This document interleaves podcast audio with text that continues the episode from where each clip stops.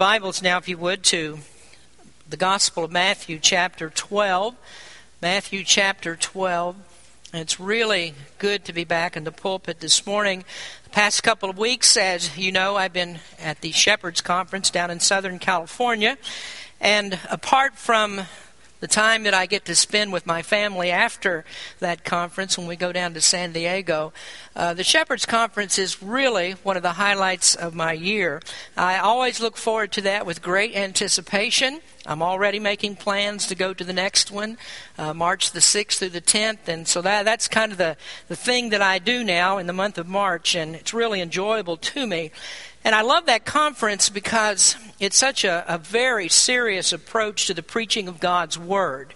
Uh, there you don't find uh, any fluff in the preaching. It's not jacked up and hyped up. It's not uh, not really supposed to be um, something that gets your emotions stirred up, but what you hear there is just really solid exposition of the text that the preacher presents.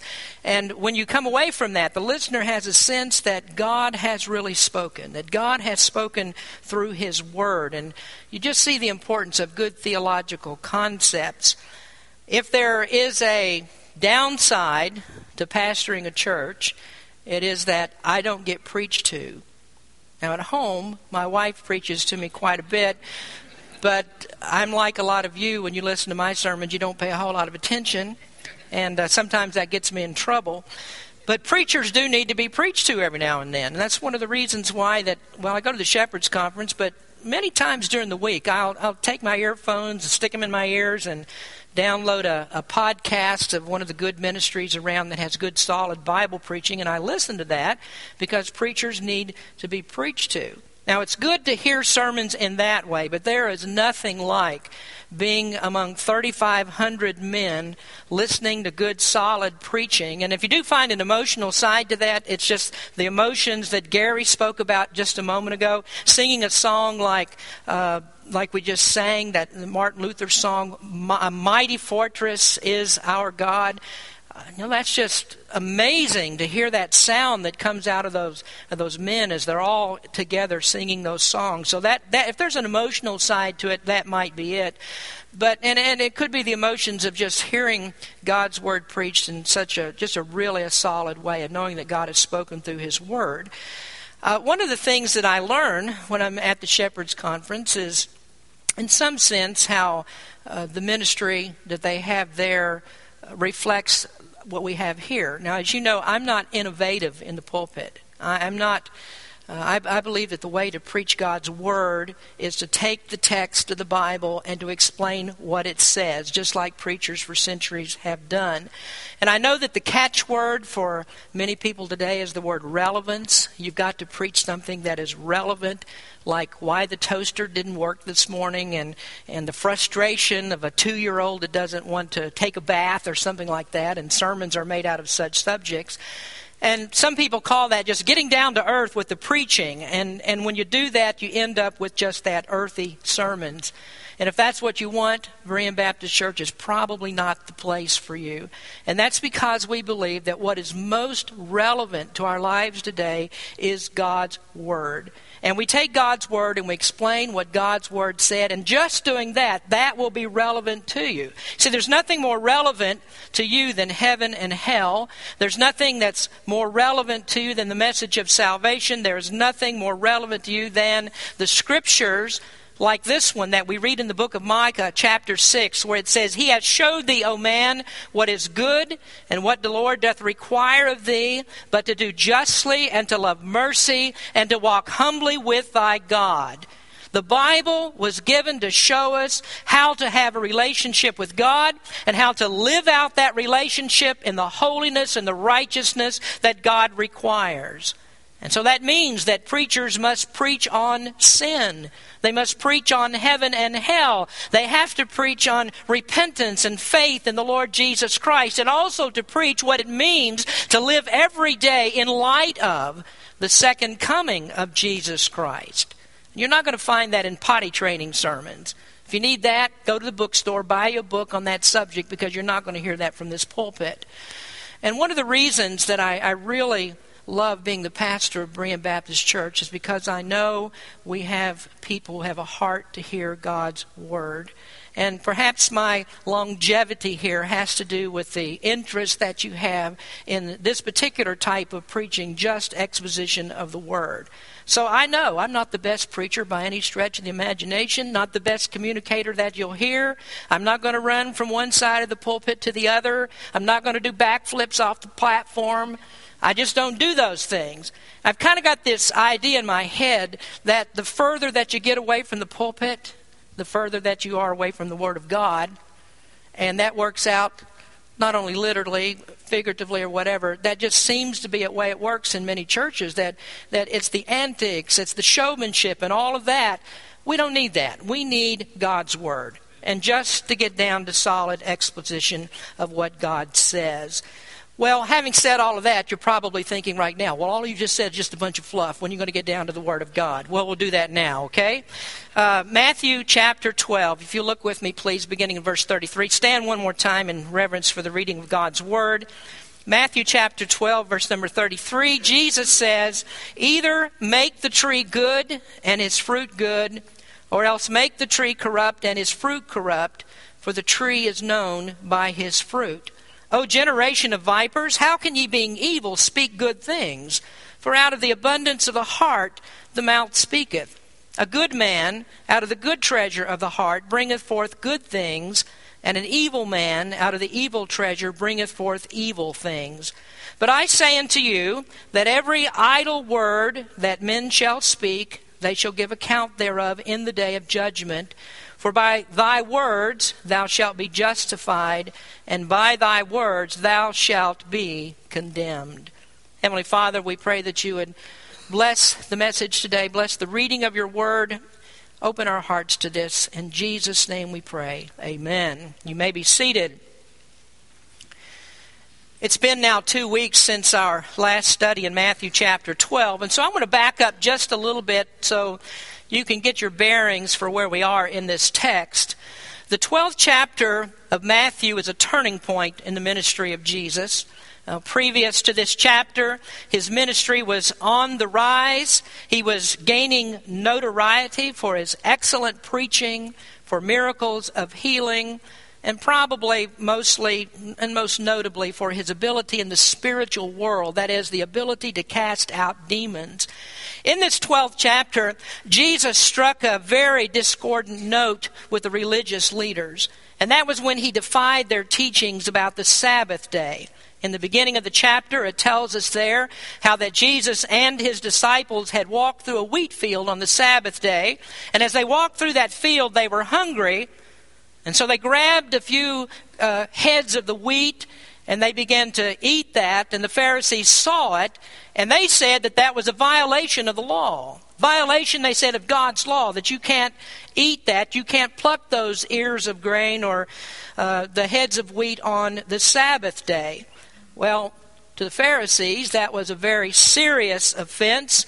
Their interpretation of the Sabbath said that it was not lawful, and they confronted Jesus with it.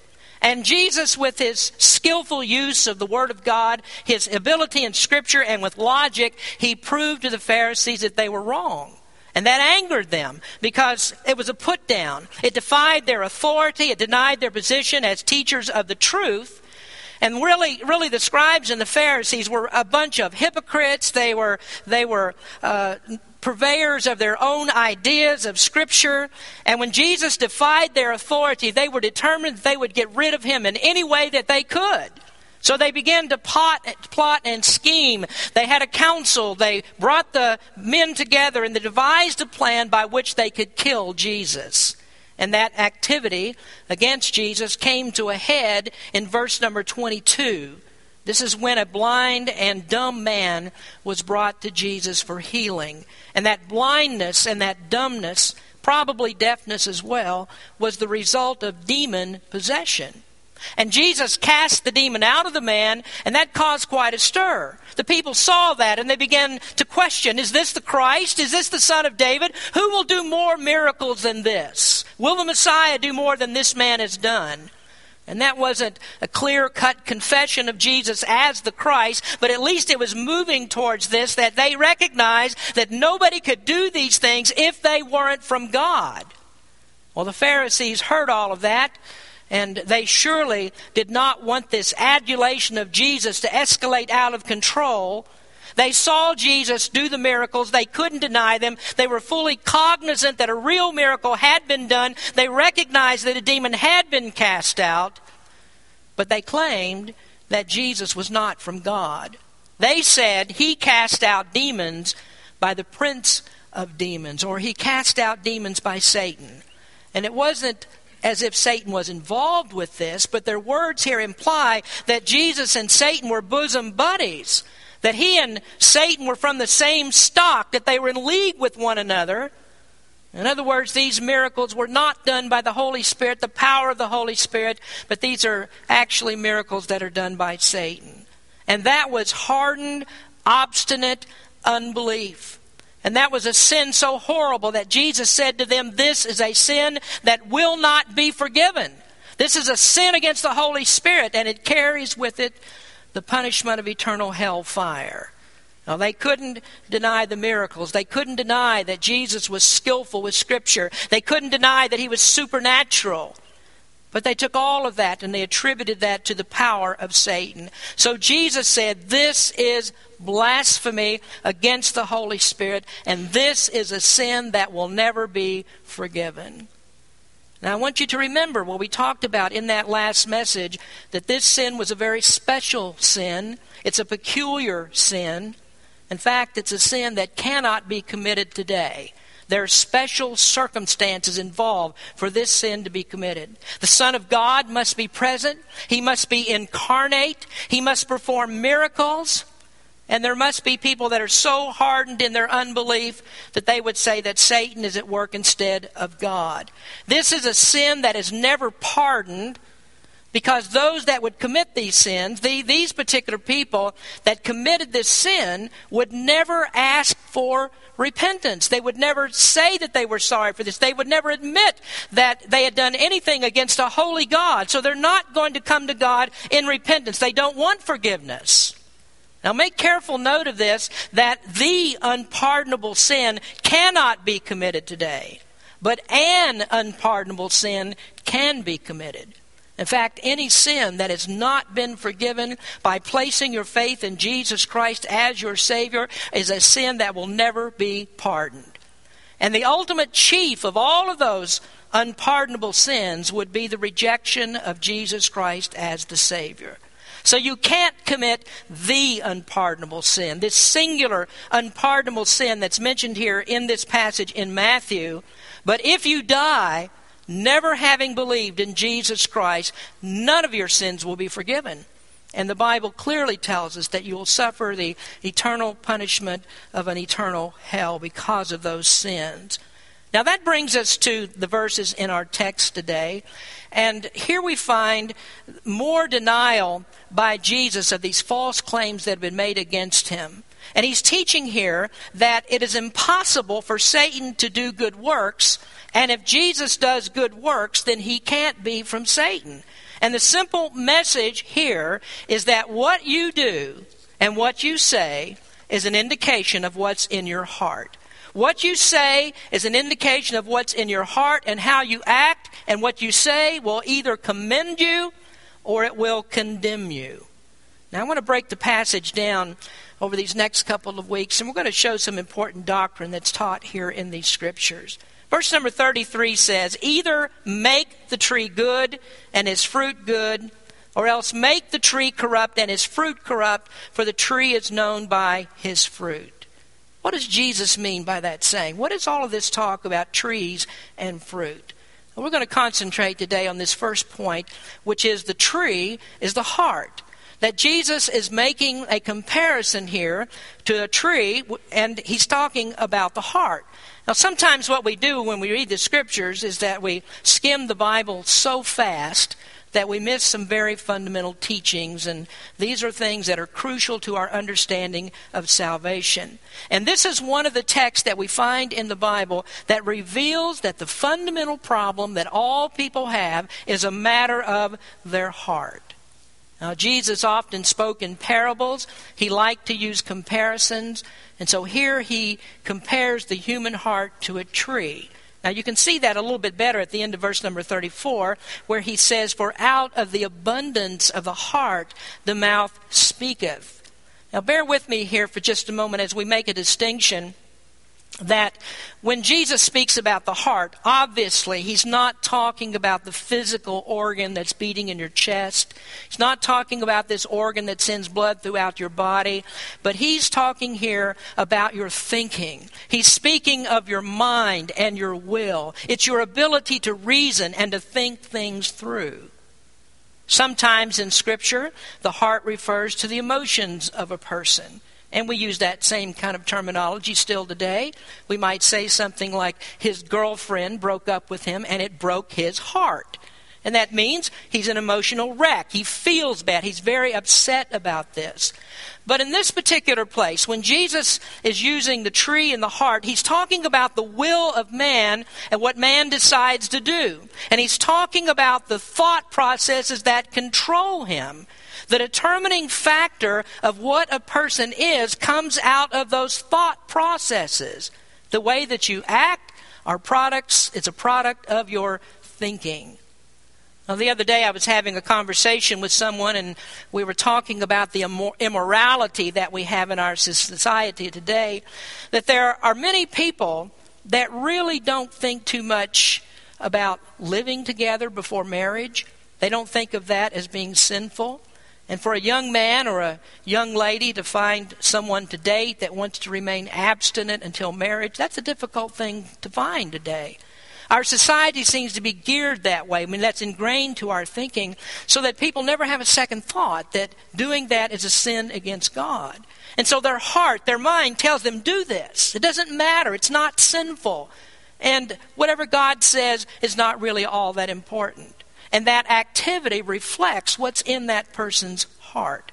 Now, here the tree represents the heart. So we want to note very carefully, first of all, that the fruit of the tree is the activity of the heart. The fruit of the tree is what's produced by the heart, it's the activities that a person does. It's like an apple tree has apples hanging from its branches. A peach tree has peaches hanging from its branches. So Jesus is saying here that a bad heart, a bad tree, will have evil deeds hanging from its branches. And a heart that's been cleansed by the blood of Jesus Christ will have good works hanging from its branches. Now, we'll get into this a little bit later on in another message, but this is the way that you can tell which people are Christians and which are not. And it's a way that you can tell if you are truly a believer in Jesus Christ. What you do is to examine the fruit that you bear. And the right kind of fruit tells you whether you have the right kind of heart. And that's very important in the context of this discussion because Jesus is making a very clear comparison to the types of works that he did as opposed to the types of works that the Pharisees did. And what we have here is a double edged sword when Jesus speaks of his own activities and how they're righteous and knowing what was in the hearts of those Pharisees, he was making a condemning comparison with their works of unrighteousness. Jesus said, Either make the tree good and its fruit good, or else make the tree corrupt and its fruit corrupt. Now, that, that statement seems a little bit strange to us in the King James Version because it says, Make the tree good. Now, most versions, though, use similar language. Probably the NIV is the worst of all of the translations on this because it says, Make the tree good, and its fruit will be good. And that's just totally misses the whole point of what Jesus is saying here. How do you make a tree good? What this means, it doesn't mean make in that sense, but it means consider this. To think about this. Consider a tree to be good when its fruit is good, and consider a tree to be bad and a worthless tree when its fruit is no good.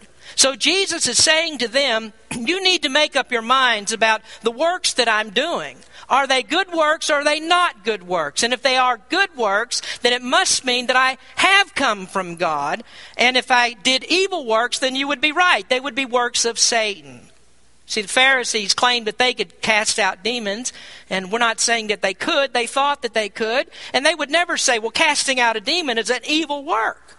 No, they would think that that would be a good thing to do. They're not going to make a claim that they're doing evil works when they cast out demons. Same is true of the healing ministry of Jesus. That's under consideration. Is it good for Jesus to heal people? Well, nobody would say, Man, Jesus, what do you think you're doing? You healed this blind man and he's upset about that. Now he can see. Blind people want to be blind. Don't you know that? Deaf people want to be deaf. Dumb people don't want to speak. Didn't you know that? You're upsetting people because you're healing them. Well, no, nobody's going to say that. Nobody would say that. You'd be a crazy fool to say that. We know healing is a good thing. It's a good fruit. And good fruit comes from good trees. It can't be from Satan. Because Satan never does anything that's good. He's always corrupt. He is a corrupt tree. All things that Satan does is corrupt. And then we also consider the source of sickness itself. See, the Pharisees were a little bit mixed up on this. They had it partially right and partially wrong. They were right about this aspect of it that sickness is a result of man's sin. The reason we have sickness in the world today is because of Adam's fall and the curse that God put upon the whole world. Sickness is a part of that. What the Pharisees had done was to personalize that, and they said, if you get sick, then God's punishing you for sin.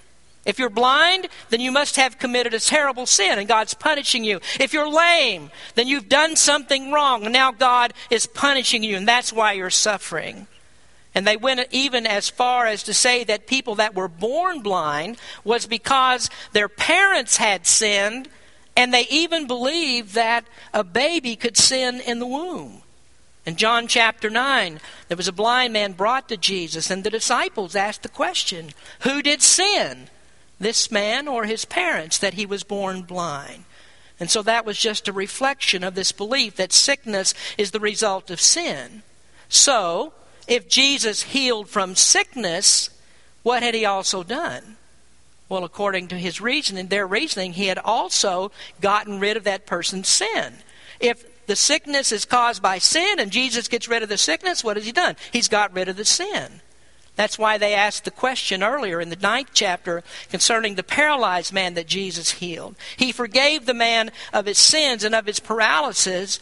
And the Pharisees were aghast when Jesus said, Your sins are forgiven. You know why they didn't like that? Because they said, Only God can forgive sins. And so Jesus asked them, Well, what's easier for me to say? Is it easier to say your sins are forgiven? Or to say, Rise up, take, take your bed, rise up and walk? Which one of those is easier? They're connected in the Pharisees' mind. So if Jesus does this good thing of healing, and if he does this good thing of casting out the sins, he must be from God. So Jesus knew that thought about the relationship between sin and sickness, and he proved his point. If he gets rid of sin, if he gets rid of the sickness, is that a bad thing? Is that a bad thing? Bad trees do not bear good fruit. So that's one side that you see the double edged sword. He's logically showing them that his good activities come from the right kind of heart. So he must be doing the works of God. Good trees produce good fruit. Now, on the other side of this, the other side of this cutting edge of the sword condemns the Pharisees. And most of the people probably didn't get this part right away. They couldn't see into other people's hearts like Jesus could.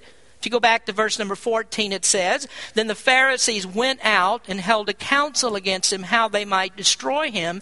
And in verse 15, it says, When Jesus knew it. How did he know that? He knew it because he's God. Nobody had to tell him there was a plot against him. You turn back to chapter 9 for just a moment. If you look at verse number 3, Matthew 9, verse number 3. And behold, certain of the scribes said within themselves, This man blasphemeth. And Jesus, knowing their hearts, said, Wherefore do you think evil in your hearts? Jesus knew what they were thinking. He knew there was evil in their hearts. He knew that there was a council that was held against him. He knew what they had decided to do. They were going to kill him. He knew that they were looking for the right opportunity. He knew the devious ways that they would try to pull it off. Their hearts were evil, and what came out of those evil hearts were their evil deeds, evil activities. The fruit of the tree is the activity of the heart. And so, do you see how that condemned them? They certainly knew what was in their own hearts. There was no way that they could defend murder. And so that was a very clear demonstration of the difference between Jesus and them. They were evil in their hearts, and that's what caused them to scheme to kill him, an innocent man. Bad trees bear bad fruit. What else can you say about that? Now, I, I, I want to stop there for just a moment and I want to give you a very important point of theology. And we're going to come to more theology in the next message, but I don't want to overlook this while we're considering this verse. Secondly, I want you to see that faith is God's work, not man's. Faith is God's work, not man's. Now, this plain statement of Jesus is that an evil tree cannot produce anything but corrupt fruit. You cannot get good fruit from a bad tree. Well, let's take that for a moment and let's consider what the Bible says about the human heart. Jeremiah says, remember the scripture, Jeremiah 17, verse 9. Jeremiah said that the heart is desperately wicked. And Jeremiah, he says the human heart is not a bad tree. He said is a really bad tree. It is a desperately bad tree. Now I want to ask you a question. Is faith in Jesus Christ a good thing? How many of you'd say faith in Christ is a good thing? Well, I think we're all agreed with that. Faith in Christ is a good thing. Now, just like Jesus says here, all are agreed that healing, casting out demons, and so forth, that must be a good thing. Well, if saving faith is a good thing, can saving faith come out of a desperately wicked heart? Now, I'm not going to ask you to raise your hands on that question because I don't want you to be embarrassed if you get the answer wrong. And I don't I hope that you're not confused by what I'm talking about here and you didn't understand the question. But the theology here is that saving faith cannot come from an evil heart because it's good.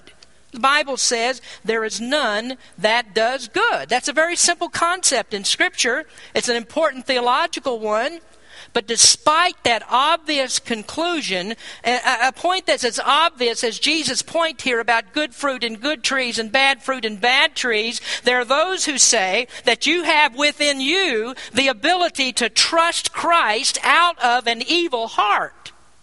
I'm going to tackle that more later, but there's no truth to that ugly um, rumor. I mean, there is no way that a person will ever be saved until God changes the heart and gives you a heart so that you can believe. Now, understand this. According to Scripture, you may believe. God gives you permission to believe in Him. But it's a totally different story as to whether you can actually believe in Him. That's a different matter. You can't until God gives you the heart that you need. So that means that faith is God's work, not man's. We believe because God is the one who gives us that ability. Salvation is God's gift, and faith is God's gift. Ephesians 2 8 says, For by grace are you saved through faith, and that not of yourselves, it is the gift of God. Faith is a gift of God. Faith is not a reward that you get for doing good deeds because you don't have any. Good trees or good works do not produce the faith, I should say. The faith does not produce the tree, the tree produces the fruit. And so the heart has to be changed. The tree has to be changed before the fruit will be good. And it's God's work to change the tree. Now we need to back up for a minute and consider that this passage in Matthew in the light of Ephesians 2 8. It's God's work to change the heart that is the work of the Holy Spirit. But here's a very important point, folks, is that the Holy Spirit may reverse his work. And rather than to receive conviction from your sin from the Holy Spirit, it is possible to you, to, for you to receive hardening from the Spirit because of persistent sin. So, thirdly, see, the heart is hardened by persistent rejection. This is what happens when the gospel is preached time and time again. The heart grows colder. It becomes harder and harder. If there is no response to the gospel of Christ, then that condition gets worse. And that's what happens when people stubbornly resist the call of the gospel. They get more hardened to it. Their heart becomes calloused, and they're so much harder to reach. Now, in speaking of these children that we're singing just a moment ago, do you understand why we want you to bring your children to church? Do you understand why in Berean Baptist Church we have a children's ministry? Do you understand the difference between a child's heart and the heart of an adult? And I make no mistake about this. If you're a parent, you probably know it. Children are sinners just like adults. But children have not had those years of hardening by living in sin. And that's why it's so much easier to reach a child with the gospel. That's why there are more children saved than there are adults. A few weeks ago, I announced that Carson, just seven years old, had trusted Christ. We had him up here this morning. When he was in my office, I asked him, Where did you learn about this? When did you start to question this? He says, I learn about these things in Sunday school. I learn them from my parents. They tell me about this. I learn from going to church. See, children have not yet been hardened by sin, and the older that they get, the harder it is to reach them, and when they become adults, they become the hardest of all. And again, that's why you see more children saved than you do adults. And this is why Jesus used children as an example of the way that your heart has to be before you can come to Christ. It has to be tenderized by the Holy Spirit before you'll ever receive Christ as Savior. And so, what happens when parents uh, will not bring their children to church, they're doing them a terrible injustice by not bringing them here. They come here to learn in Sunday school, they learn in the children's program. And if you leave them alone to go their own way, they'll just become harder and harder and more resistant to the gospel of Christ. As a parent, what you have to do is to think about their souls. It's far more important than the soccer games that they have, the cheerleading, all the extracurricular activities that, that are offered. Eternity, folks, is at stake. Eternity's at stake. So bring them while they're young and tender. Now we see what happened with these people. They heard the gospel over and over, and they were hearing it from the mouth of Jesus Christ Himself. Not a preacher, not somebody like me standing up giving people the gospel. They heard the gospel from Jesus Christ. They saw the miracles that He did. But they kept resisting that. In the 11th chapter, it started with doubt, it moved to indifference, then it moved further to apathy, and finally, in this part of chapter 12, it is blasphemy now. Now they're condemned because of their words, because of what they say. They've spoken against Jesus. They blasphemed. And it's not just the words that, that condemn them, it's what comes out of their heart that shows that their heart is wicked. So Jesus started here with a parable about trees, and that's a reasonable comparison, easily understood. You see, God doesn't want you to be confused about what you hear. People say, Well, you've got to give me something relevant, preacher. Give me something I can really understand. Give me, give me something that's easy for my mind to comprehend. Give me something that relates to my life situation. And I'm going to ask you, what is more relevant than what I've told you today? What's more relevant than your heart? What is more relevant than the very thing that controls your activities every single day of the week? There's nothing more relevant to that. And people still say, well, that preacher has nothing relevant to say to me. This is what the Bible is about. It's about the condition of your heart. It's about what Jesus did to change that desperately wicked, sinful heart into one that is clean and motivated by the Holy Spirit of God. This is what the Bible is for. Now, I would ask you, what have I missed? What have I missed in verse number 33? Is it me? Is the problem simply that most people and most churches are not preaching the truth or don't want to concern themselves with what's being said? Is the Bible the problem? So if I read and explain the Bible and somebody says those are sermons that are not relevant, who has the problem? Me or the Bible? And I think you know the answer. And I think most of you are in agreement with me on this today. And I'm probably preaching to the choir. But you see, you have to decide what kind of church it is that you want. What kind of messages do you want to hear? And you have to decide this question Is the Bible relevant to my life? Or is it not? Now, you can decide that what Jesus said is not relevant to your life. You can decide that, is it or is it not? You can decide against Him, and you can decide against His Word. And if you've done that, I can't help you. And God can't help you either. The issue is your heart, friend. Has it been changed or has it not? And I hope you have the right answer to that question. Do you believe in Jesus Christ? Have you trusted Him to take care of your sins? Do you understand what a, what a terrible sinner that you are, that you have offended the majesty, the holiness, the glory of God by your life? That evil heart that you are born with, all your life you've defied God. And now he invites lost sinners to come to him. He says, Come to me, and you have to make that choice of whether you're going to receive him as Savior. And if you persist in your unbelief, then your heart becomes harder and harder every time that you hear the gospel. And one of these days, God's going to say, No more of that. No more of that. If you won't listen, you will not be saved. I'm not even going to convict you any longer. You can become hardened to the gospel of Christ. This is why we encourage people today is the day that you need to get saved. Don't walk out of here if you don't know Jesus Christ. Receive Him as Savior. I pray that God changes your heart so that you can believe in Him. Now, I'm not going to get into the issue today of human responsibility versus the sovereign will of God. The Bible teaches both of those. God is sovereign, but you have to make a choice. God is sovereign, but the message still is you have to believe. God doesn't believe for you. Don't worry about what God's doing beneath the surface. If you hear the word of God and it's, trans- it's something's going on in your brain and you're beginning to understand this, do not reject it. Don't turn from it. Receive Jesus Christ today. Let us pray. Heavenly Father, we thank you for what we've read in Scripture today. Lord, hearts need to be changed people need to realize that we are sinners against you. The most fundamental issue that we find in the Bible is the condition of man, why he is lost, and how he cannot help himself. None of us can help ourselves. But we implore you, we plead with you, we ask you, Lord, to work in the hearts of people that they would have their stubborn will changed so that they might receive you as Savior today. Lord, thank you for this opportunity that you've given. Work in the hearts of Christians. Help us to evaluate our lives. Is that fruit good? Can we prove to ourselves that we're Christians by what's been produced in our hearts? Speak to us today, Lord. In Jesus' name we pray. Amen.